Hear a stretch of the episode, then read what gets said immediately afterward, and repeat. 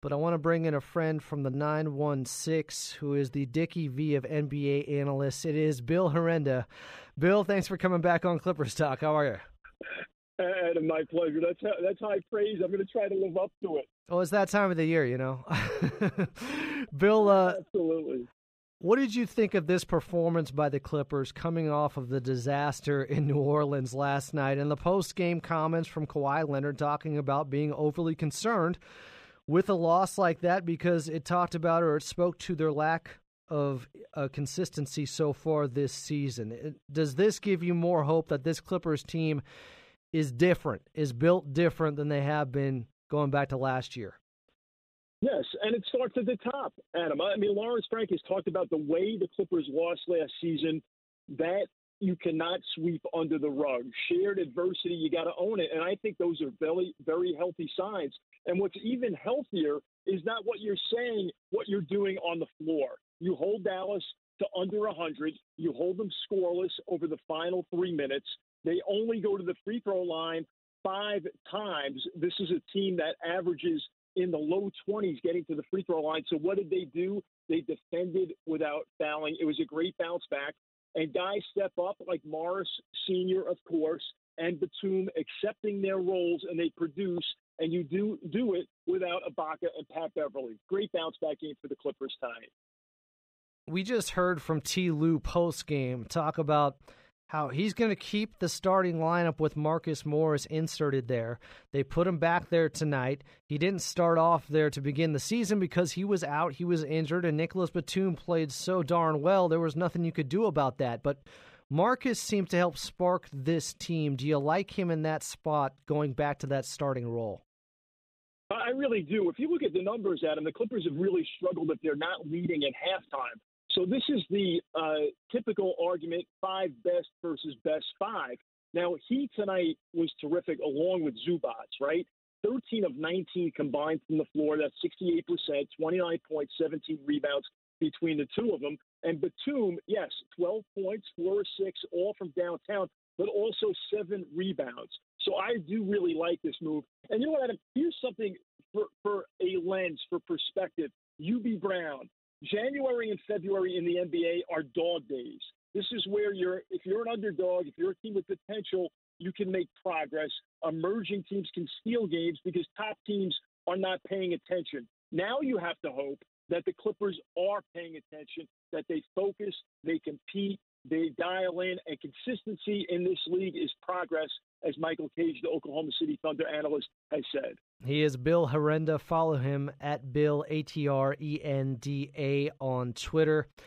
Bill, let me get your thoughts on this as well because the Clippers, and we've talked about their weaknesses, but they don't get in the paint a lot. They don't get to the free throw line enough. They only attempted 11 free throws tonight, but they did do, do a great job, as you mentioned, defending without fouling when it came to Dallas. But to me, when I see Ivica Zubac play like that near the rim, he's such a monster and he's such a weapon out there.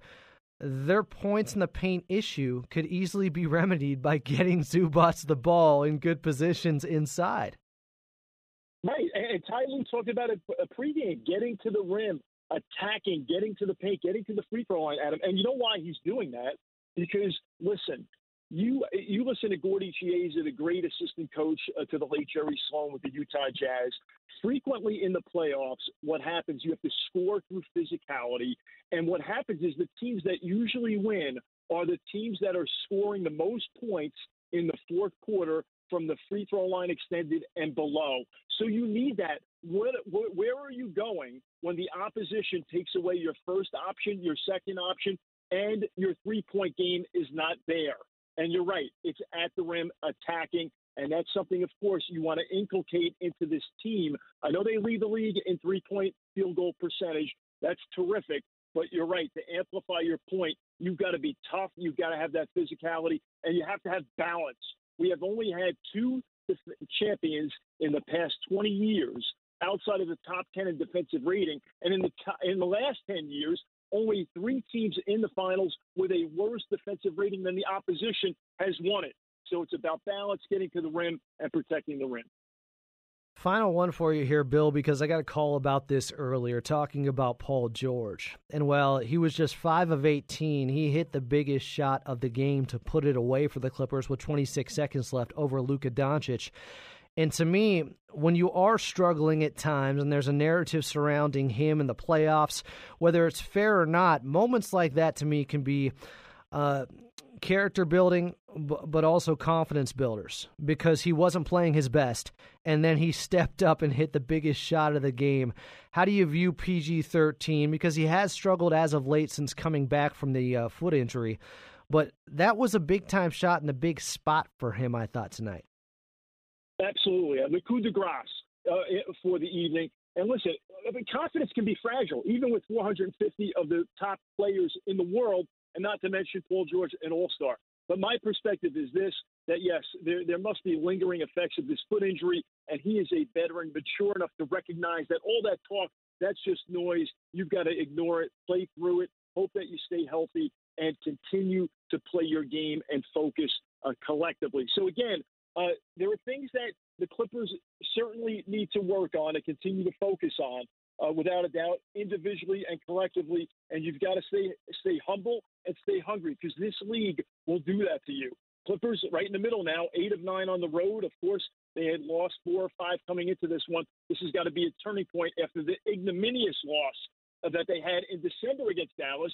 Funny they could turn the page tonight against them. And then, of course, the ignominious loss last night in New Orleans. Yeah, hopefully Paul George can build off that shot and the Clippers can build off this victory tonight. They win by 10 with a final score of 109 to 99 in Dallas over Luka Doncic and the Mavericks. He is Bill Herenda. Again, follow him on Twitter at Bill, H E R E N D A.